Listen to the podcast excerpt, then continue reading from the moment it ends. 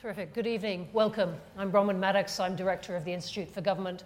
We're delighted to have here Andrea Leadsom, Leader of the House of Commons, to come and talk to us, to come and give a, a short speech, uh, then to have a short discussion with me, and then to go to the many questions that I know are there among you. She doesn't need much introduction, but let me say a few of the basic things. She's been uh, leader since June, since the election. Previously, she was Secretary of State for Environment, Food and Rural Affairs. She's also been Minister for Energy, Economic Secretary to the Treasury, City Minister, and of course, she's MP representing South Northamptonshire since 2010. She was a prominent member of the Leave campaign and became a candidate for the leadership of the Conservative Party. Let me leave the introduction there, and you're very kindly going to start off with your remarks. Thank you. And then we'll go to a wider discussion. Thanks very Thank you for being here. Well, it's a great pleasure to be here this evening to share with you my genuine belief that, in spite of what some are saying, this will be a cooperative and collegiate parliament. There are at times very heated exchanges in the chamber, which can oddly even extend to my choice of clothing.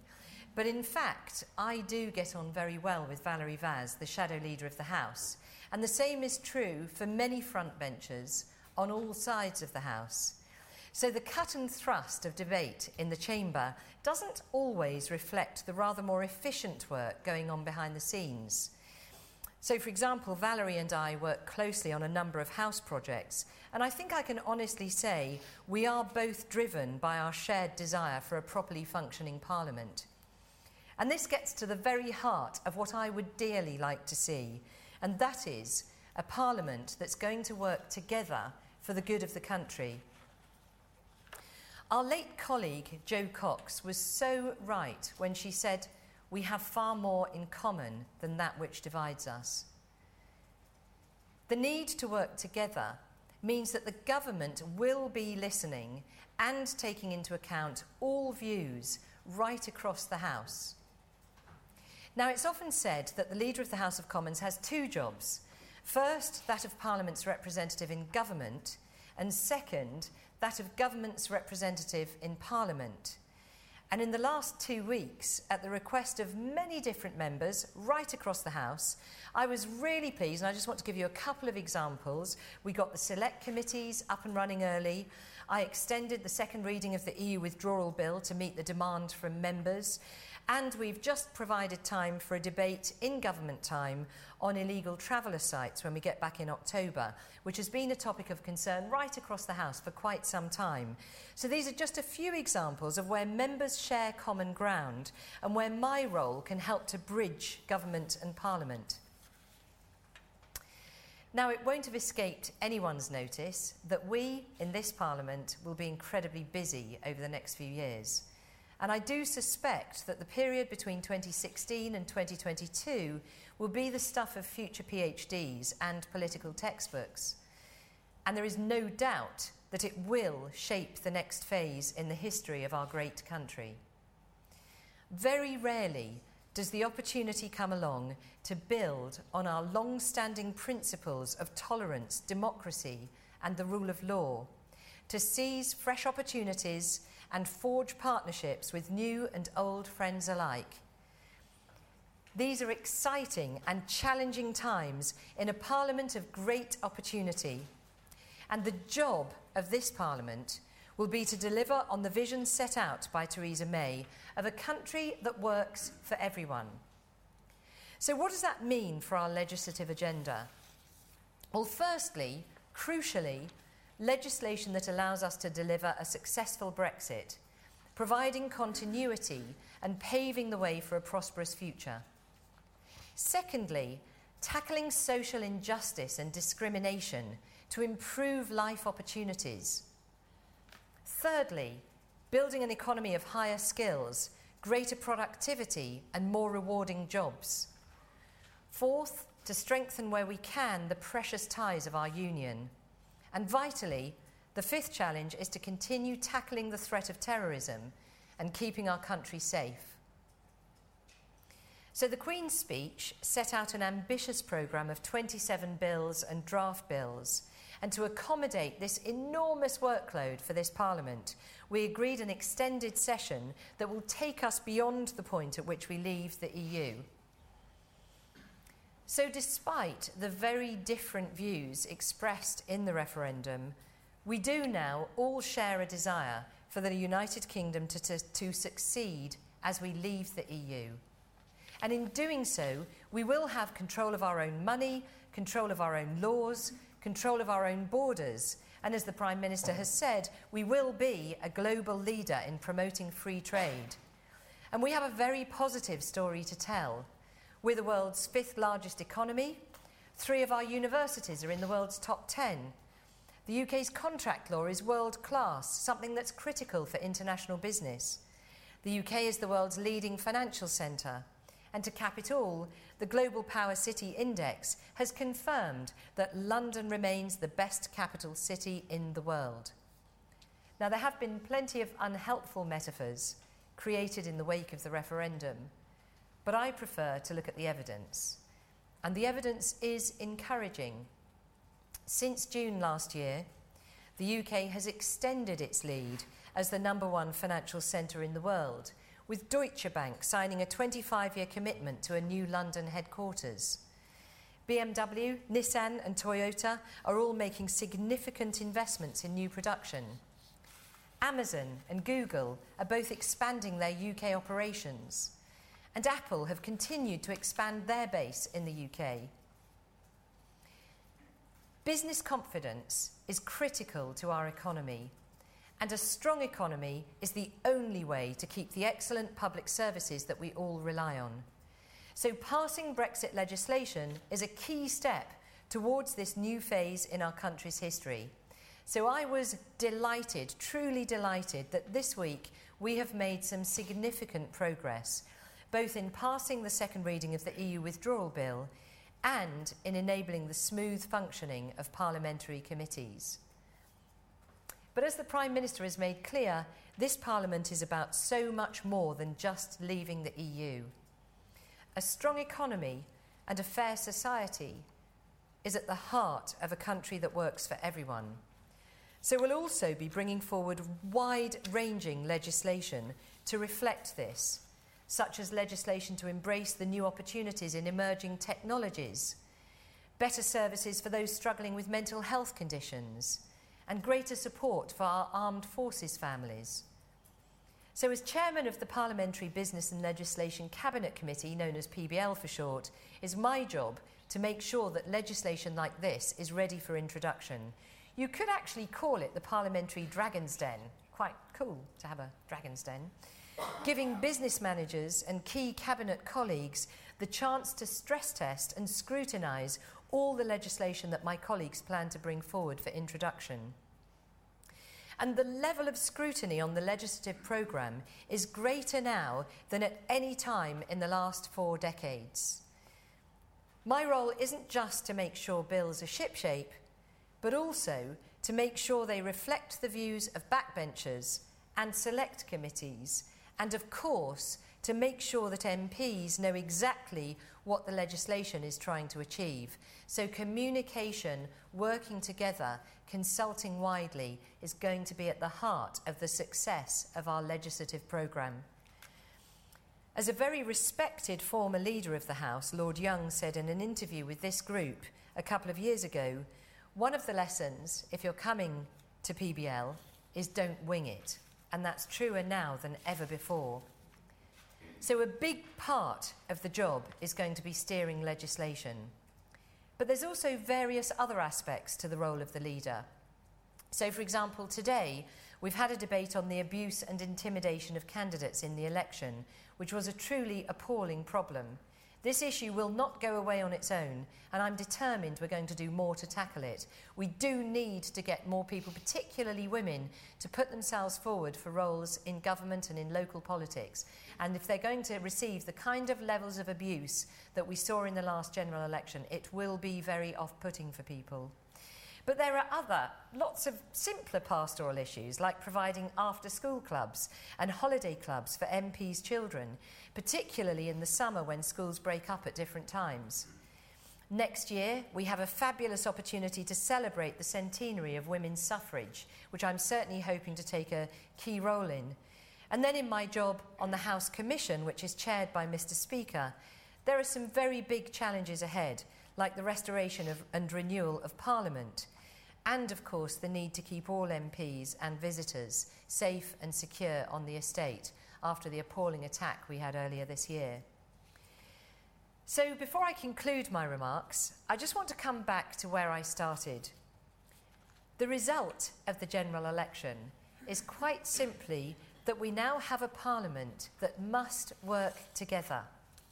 We have a huge task of delivering Brexit and a huge opportunity to shape the kind of country we want to be after we leave the EU. Frankly, the public will expect us to conduct our debates in a grown up fashion. Now, I'm not suggesting for a moment that political disagreement will somehow fade away. We've certainly seen enough of that this week to shoot that if that was ever going to be uh, in anybody's thoughts. But I do hope that Parliament can achieve proper debate that reflects the seriousness of the task ahead. So, my message at this historic time is a very simple one. The government stands ready to listen and engage with all parties to work in the best interests of the country. There will be challenges ahead, but we can all come together to work towards a stronger economy, a fairer society, and redefining our central place on the world stage. Thank you very much.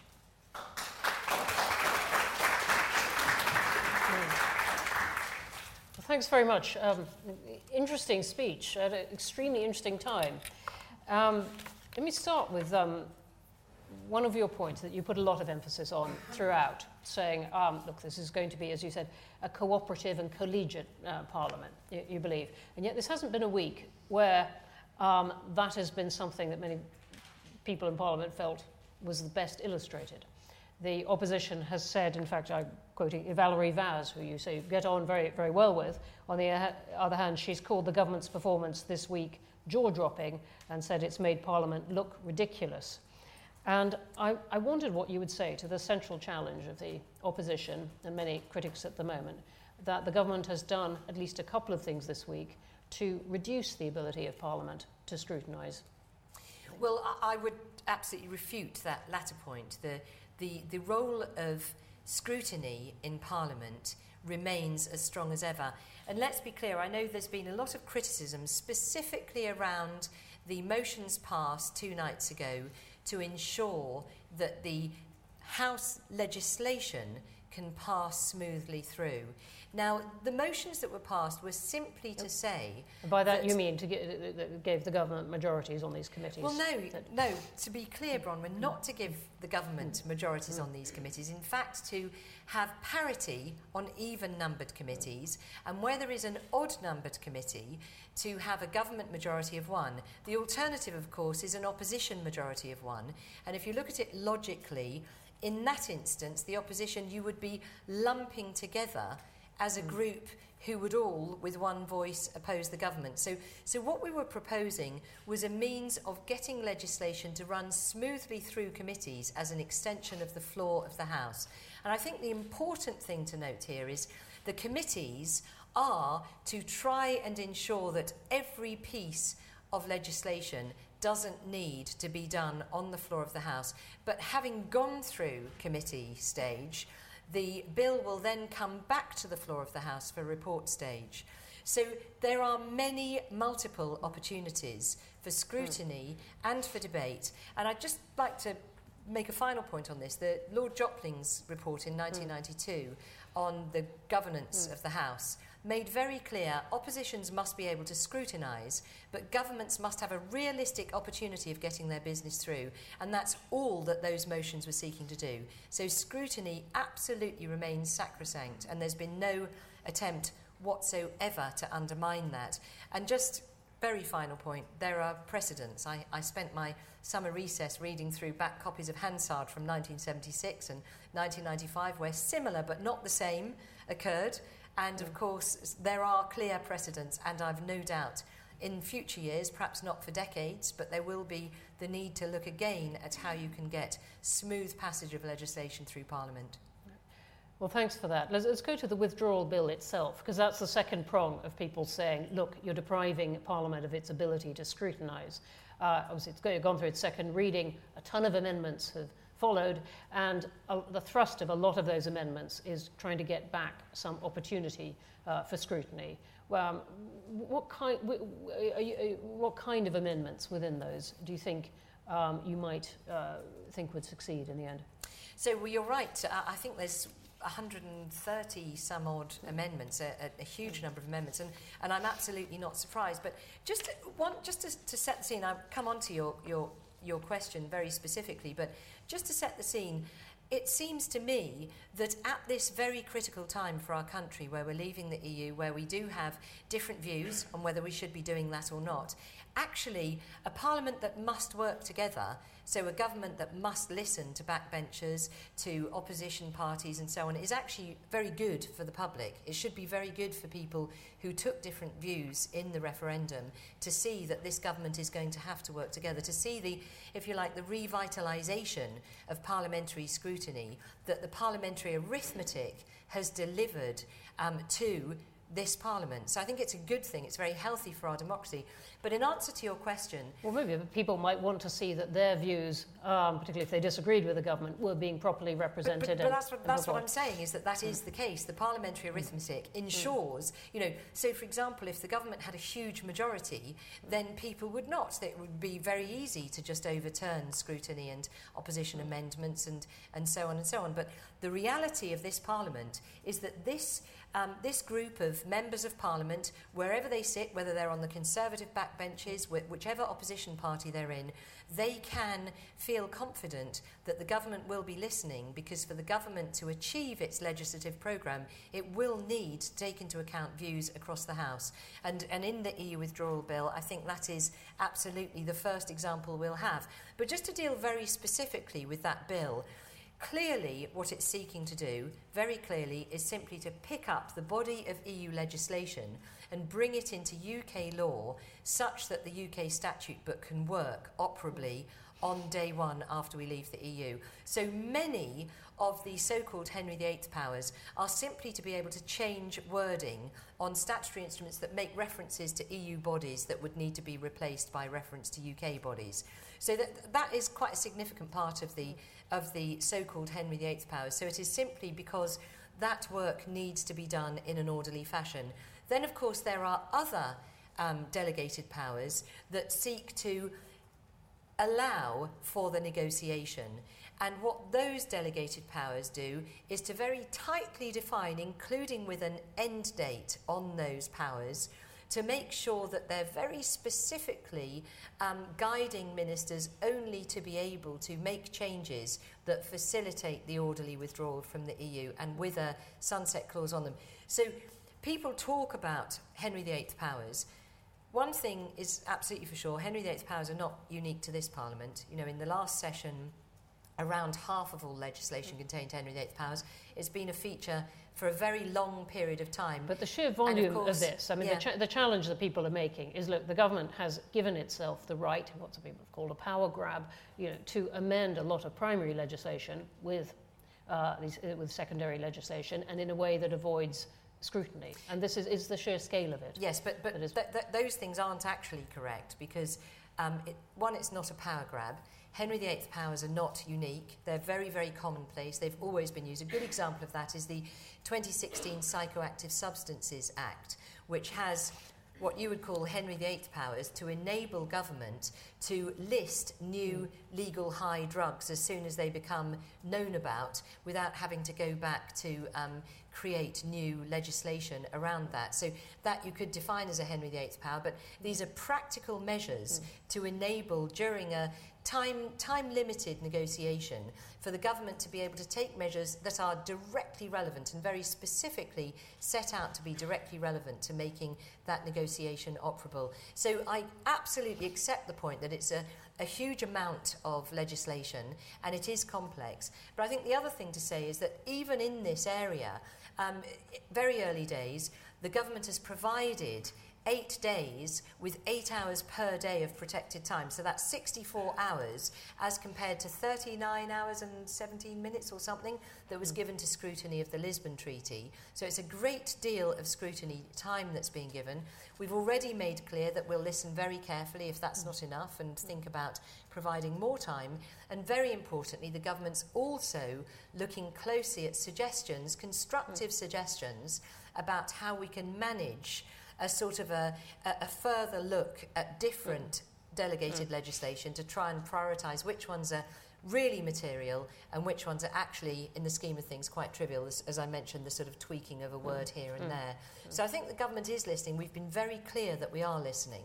And so I think, whilst there's been a lot of shouting and screaming about this, the reality is that um, the government is taking very careful account of constructive views across Parliament, whilst obviously trying to resist those amendments, such as we saw from the opposition on Monday night, on Tuesday night, that are merely to try and wreck Britain's orderly exit from the EU.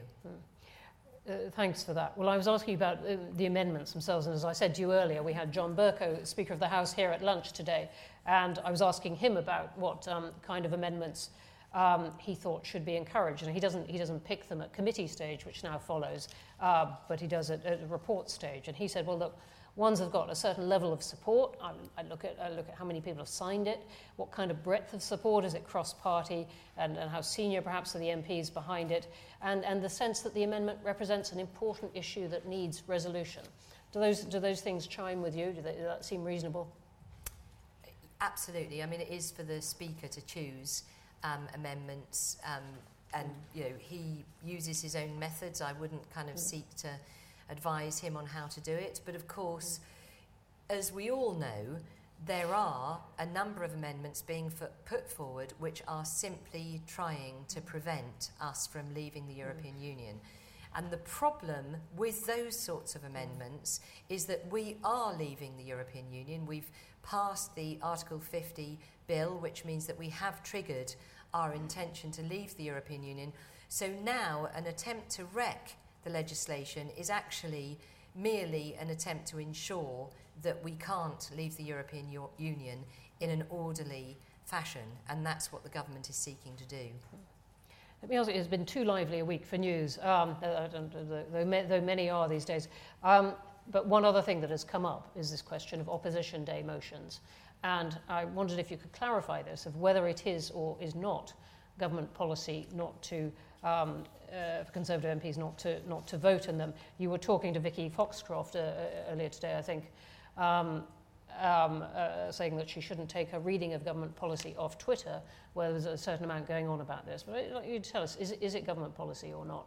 Um, uh, no, to we, vote we, on, on I, I opposition was, day motions. I, I was actually very clear, I think, at business questions this morning when mm. this question came up, which is that yesterday the opposition day um, debates were two one on tuition fees and one on public sector pay. Mm. Now, everybody in this room will be aware that the, the, discussions around tuition fees and public sector pay have engendered lots of debates in Parliament. We've very recently had ministerial statements, new policies announced, and so on. They've been very thoroughly covered. In both of yesterday's debates, we had the Secretaries of State attended, responded, opened um, for the government side. We've taken the debates extremely seriously. We had as many speakers on the government benches, in fact, more, but our side unfortunately couldn't all get in. Mm.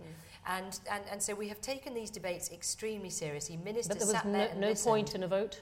Well, you know, a vote on an opposition day resolution is not binding on the government, and on these particular um, subjects, we took the view that they have been very clearly set out, that we've very clearly listened, that we have addressed the policy issues in great detail, and therefore we decided it was we did not need to also participate in an opposition day motion vote. Mm. I mean, the government's critics obviously would say, look, these are votes that the government was, was, was set to lose. And if I quote, I'm not going to quote endlessly John Bercow, but one last uh, uh, one bit, the rest of it on our website. Uh, he said it would be uh, very worrying if votes such as these were treated lightly or disregarded. Not the debate, the votes. And, and so I just, I, would like to be clear, is this, should we expect this to be government policy going forwards when such things come up, or was it just those two? Well, yesterday I, I think I've probably explained precisely. Mm. You don't need me to explain again why we took the view mm. we did yesterday.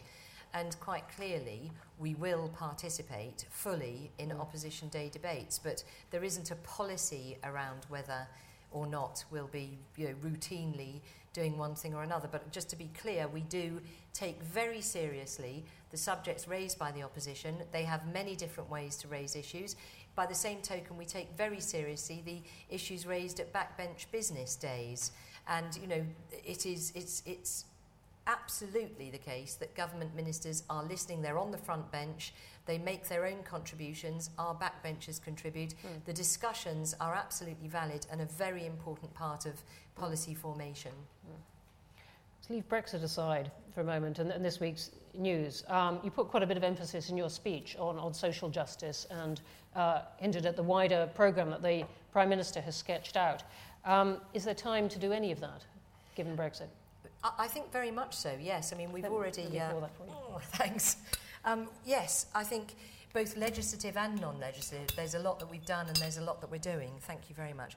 So, I mentioned um, Mental Health Act. Um, it's something that's very, very dear to my heart. I have a great interest in the perinatal mental health, and um, you know, the, and the Department for Health is doing some great work in supporting more mental health measures. But I think there's a lot more that we want to do. The Queen's Speech does contain a Mental Health Act that will seek to really put into practice the idea of parity of esteem. You know, we have so many problems, societal problems that are linked to poor mental health. Um, secondly, our armed forces legislation that is seeking quite simply to provide flexible working arrangements so that people in the armed forces can manage caring responsibilities, other priorities, and so on with their career in the armed forces. That'll be good for them as well as being good for um, retention and mm. so on. So that's another area of, uh, of justice. Um, you know, some of the work we've done to promote um, university attendance from particularly disadvantaged young people. You know, mm. there are now more um, mm. disadvantaged young people going to mm. university than ever before, which is something we're very proud of. Mm. Um, issues like getting um, disabled people into work. There are more disabled people in work mm. now than ever before. And of course, all of these things are a matter of self esteem, having a pay packet, and so mm. on, and actually trying to tackle some of the deep rooted social mm. injustice. And then the other thing I would point to is the work we're doing on skills and apprenticeships, trying to ensure that more young people start off with proper qualifications that they can actually aspire to getting a decent job and having a decent life. So there's mm. a lot of both mm. legislative and mm. non-legislative work mm. that is already in hand. Mm.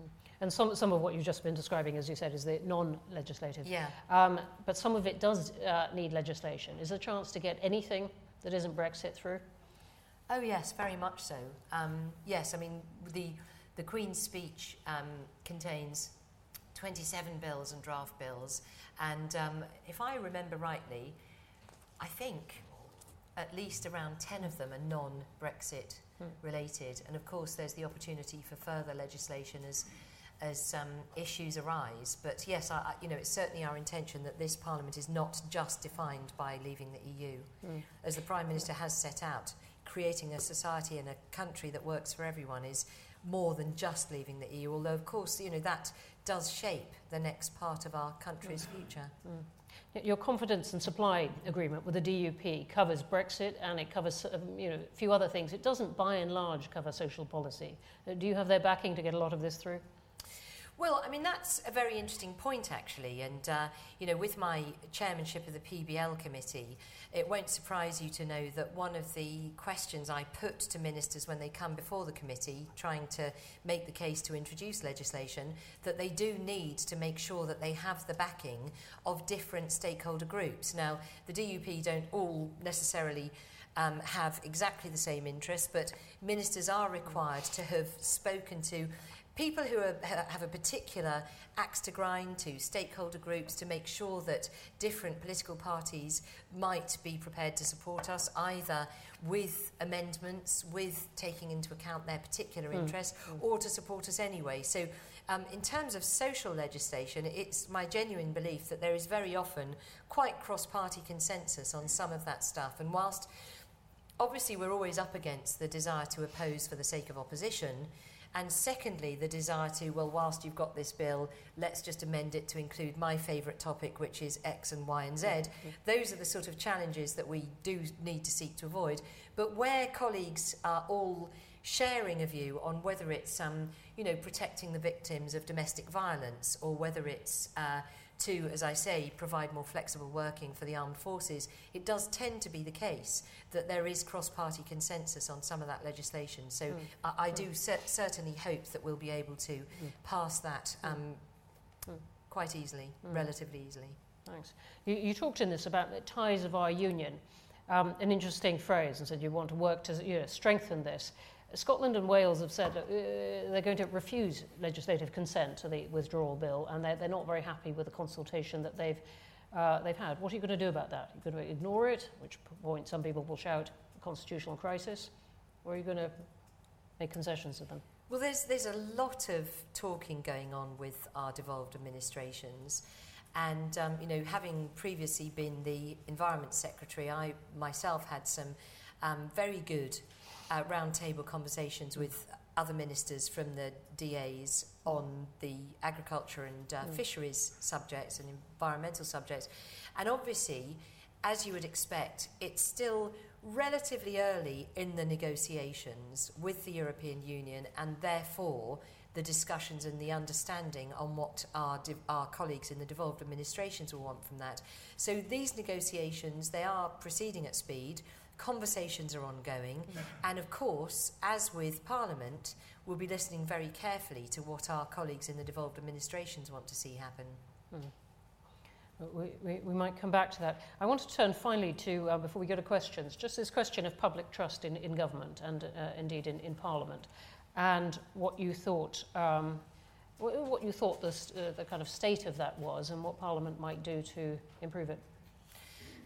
I mean, I, I would actually come back to um, the point I've sort of the theme of really my conversation with you, which is that, you know, the public do want politicians to carry out sensible discussions. I mean, you know, we can argue about whether people love the banter in the chamber or whether they loathe the banter in the chamber. You usually sort of get roughly 50 50. Some people like it, some people loathe it.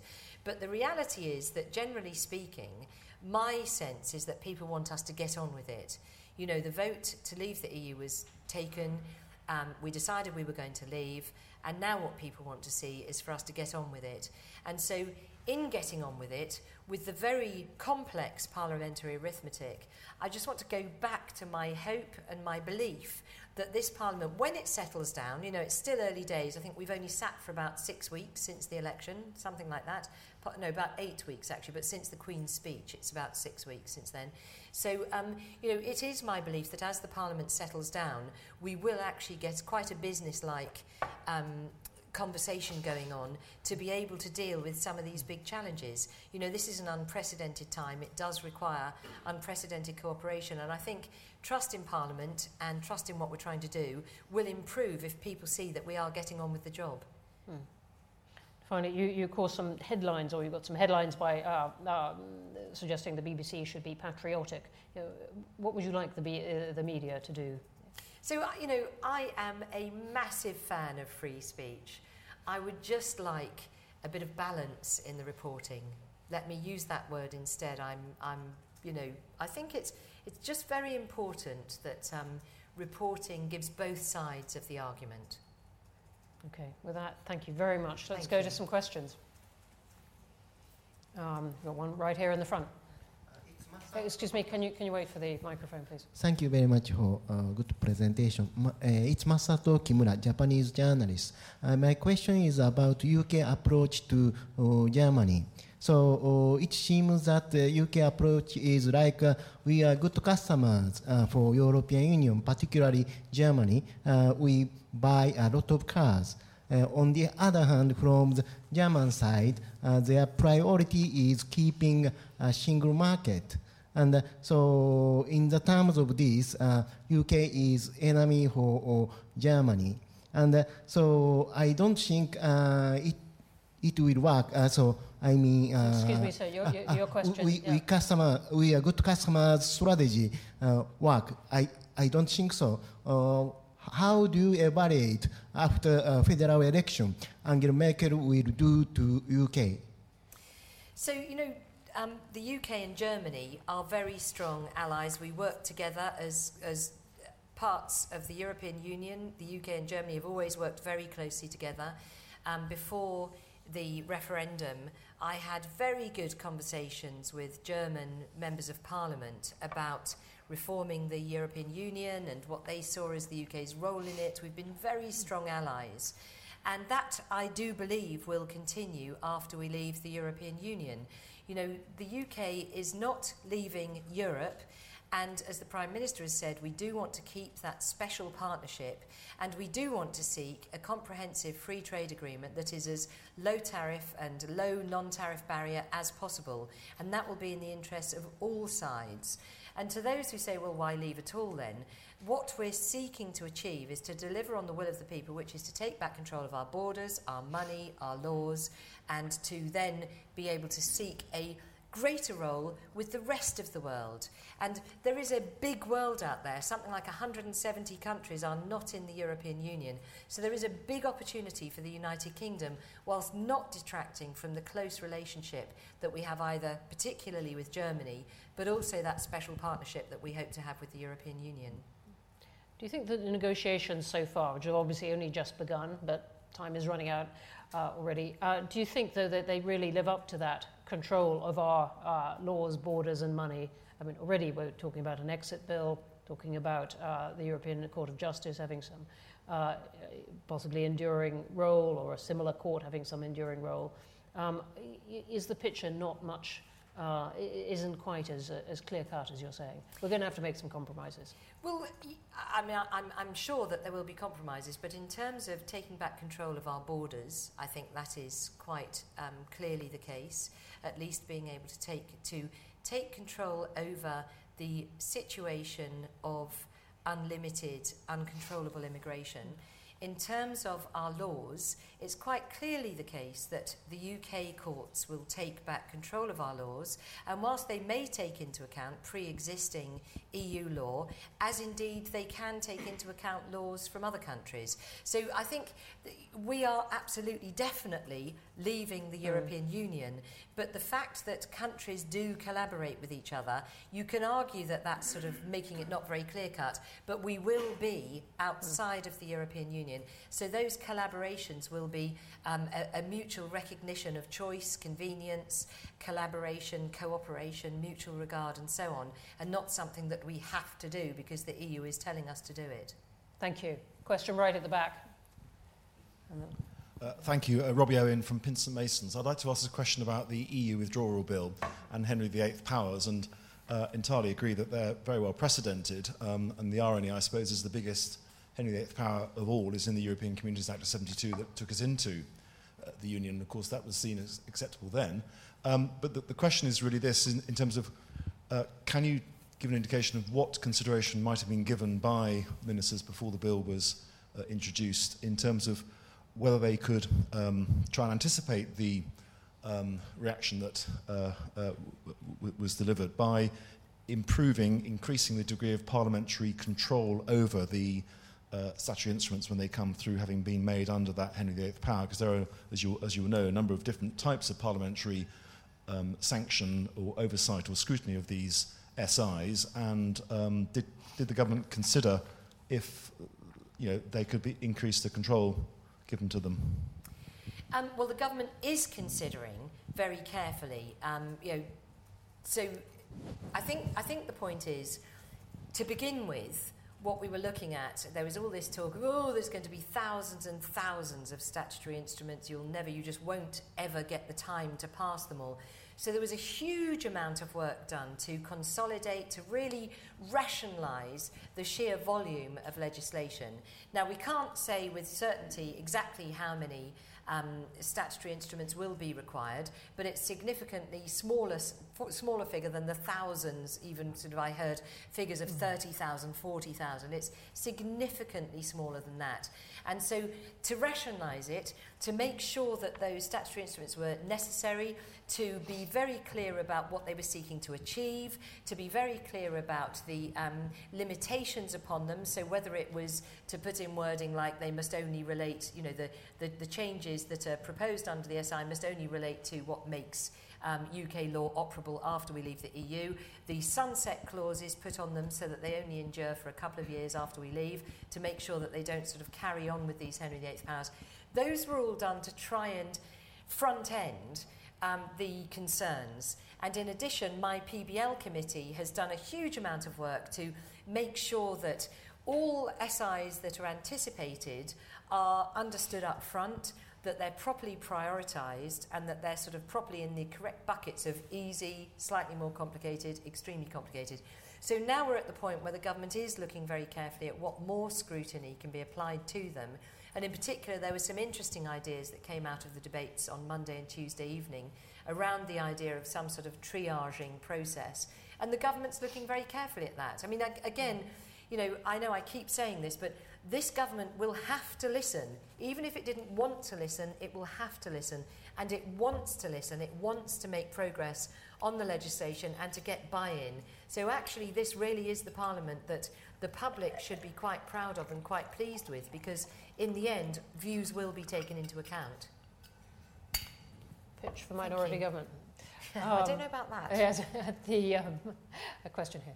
Uh, Matt Dathan from The Sun. Um, what do you make of John Bercow's idea for a yellow card for rowdy MPs? And what do you make of George Osborne's um, comments wanting to um, see Theresa May chopped up in his freezer? And um, do you think that it sort of fuels the, you know, the abuse we've seen um, of female MPs? Nadine Dorries has, has just called for his conference pass to be, to be withdrawn. Do you agree?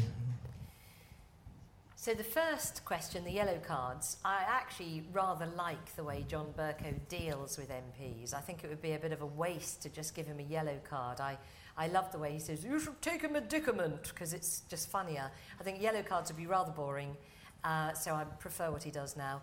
On the other issue, um, to be perfectly honest with you, I would very much doubt that George Osborne said such a thing. I just, you know, I've known him for several years and I just, I'm afraid, you know, it may have been a flippant aside or something like that, but for, for people to be suggesting he would really say something like that, I just very much doubt he did.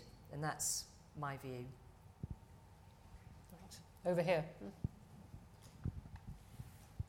Thanks. Robert Ead from the White House Consultancy. Um, Parliament's obviously risen today for the conference recess, and I don't think it's back until the 9th of October.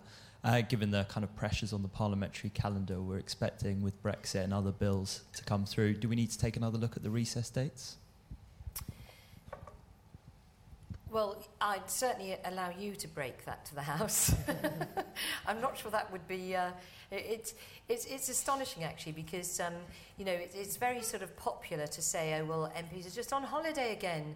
But of course, mm. the reality is that our work in Parliament is one part of the job of an MP. So you know, for example, tomorrow the House rises today. Tomorrow I have a drop-in surgery. I'm going to um, go and speak at a colleague's um, at, at, a business meeting for a particular colleague, uh, and, and I'll be racing around backwards, forwards, and sideways. Next week, I'm back here in this place trying to make progress with um, cabinet ministers on some of their Brexit ambitions, um, on other bills, trying to, to, to, to get that progress. There are other colleagues who will be visiting charities, businesses, schools. So, this sort of popular myth that somehow MPs are now on holiday again, the reality is that in recesses they do get the opportunity to catch up on the workload in their constituencies. And very much for very many of us, it actually does revolve around helping individual constituents. I mean, I could, I could give you stories that would make your hair curl about some of the awful problems that people have that they bring to their MP seeking help with. And we do actually most, if not all of us, do go to great lengths to try and resolve those problems. So recesses aren't time off. I do, however, take your point that with the volume of business, do we need to actually be sitting longer? And as you saw this week, we've sat pretty long hours. You know, you don't necessarily need to cancel hmm. recesses, but you will have seen a few tired MPs walking around, and that may well be the case. And as I say, you know, we've given eight hours in committee time sorry, eight days in committee time for the committee of the whole House, so that means in the chamber, with eight hours on each day protected. That's 64 hours over an eight day period. Plus, you've got urgent questions, plus, you've got statements, and anything else that crops up, which means those are going to be very, very long days for members. So, I do think there is a balance. You know, there's a balance of uh, trying to ensure that members aren't so tired that they can't actually do the job properly, whilst at the same time recognising that we're really going to have our work cut out in this Parliament. Thanks for that. Another question.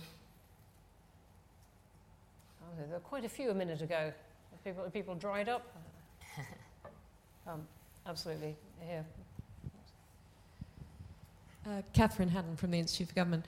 Um, not wanting to follow in Bronwen's footsteps, well, wanting to, of referencing John Bercow's talk earlier on, but he talked about one of the reforms from the Wright Committee that's never been followed through on, of uh, changing um, the um, legislative, uh, the bus- business committee to um, making it more independent, to having de- his deputy to chair it. What do you think about that kind of reforms? Do you think there's any likelihood? It was in the coalition's manifesto, but we've heard nothing about it since. Is that, are you talking about the recommendation that the, um, instead of the usual channels deciding on the, yeah. pro- or the government deciding on the programme? Well, you see, I mean, it's an interesting idea, but I, I genuinely don't see how it can work because, you know, as I, as I said earlier, with the, um, with the, uh, the standing committees, with the um, statutory, the delegated legislation committees and the public bill committees, if um, the government isn't able to programme exactly how long there is for those debates, and they are voted on, of course, but if the government doesn't have control of that, I don't see how you could actually manage the legislative programme. So, again, going back to my PBL committee, I have both a forward look and a backward look. So I have a forward look between now and the end of this session, roughly the middle of 2019, and I'm looking at what bills will be coming forward during that period. So how can we make sure that roughly we're not overwhelming either house, because obviously you get some Lord starters and some Common starters, and then also a backward look that's saying what do we need to have achieved by roughly the middle of May 2019, and what do we need to do by when. And so I, guess it, it, it's, the, it's true that somebody else could do that work, but if that somebody else wasn't motivated to a successful completion of the programme, then it would make a bit of a nonsense of it being the government's programme because it would no longer be subject to the government's ability to influence it. So in a way, you're giving the government the ability to say, well, we didn't do it, we tried, but you know, you guys just messed us around. So that's the problem. Is it's not just a right of the government to do it. It's also a responsibility of the government to to ensure that it gets its programme through. You know, we proposed the Queen's speech, we won the vote. It's now our duty, as well as our right, to make progress on the legislation. It's also our duty to allow the opposition to scrutinise, but not to kind of take charge and then sort of, you know, stifle the programme and prevent us from actually achieving what we were voted to achieve. So I just genuinely don't see how that could work, is my personal opinion. Thanks. Here on the edge. Thank you. I'm Ben Glaze from the Daily Mirror. Um, why, why is the government reluctant to uh, push ahead with the restoration of Parliament? It seems uh, it's, it's, sort of stalled now, been booted into the long grass, and ultimately might end up costing more money.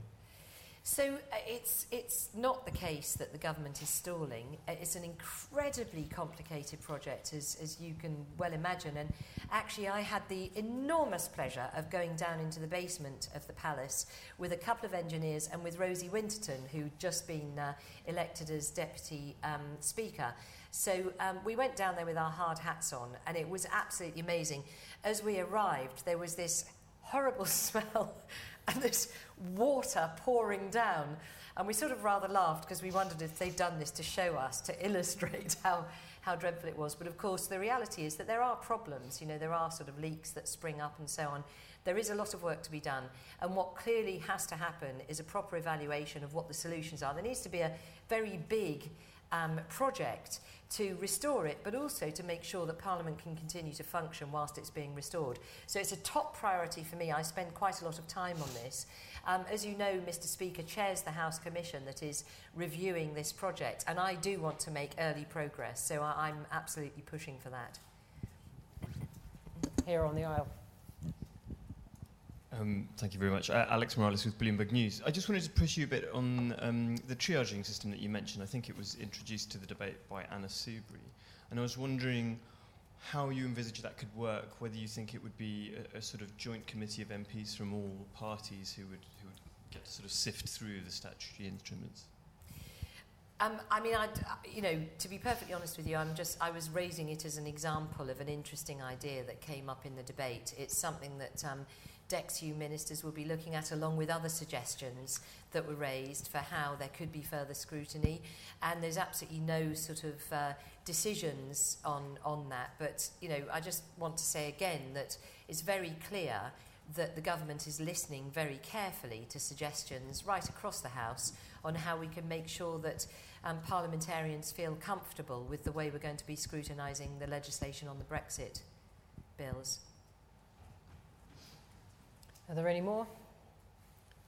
They Kind of come and go. Okay, well, let's, let, let me ask a, a final one then.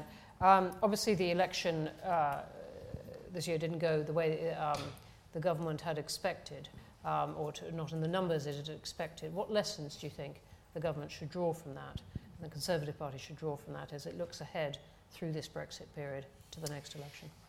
Um, I mean, you're absolutely right. We, we'd hoped for a, a a reasonable majority, and we didn't get that. And there are a lot of lessons learned, both from a sort of party political point of view, as you'd expect, there are um, plenty of reviews of what happened.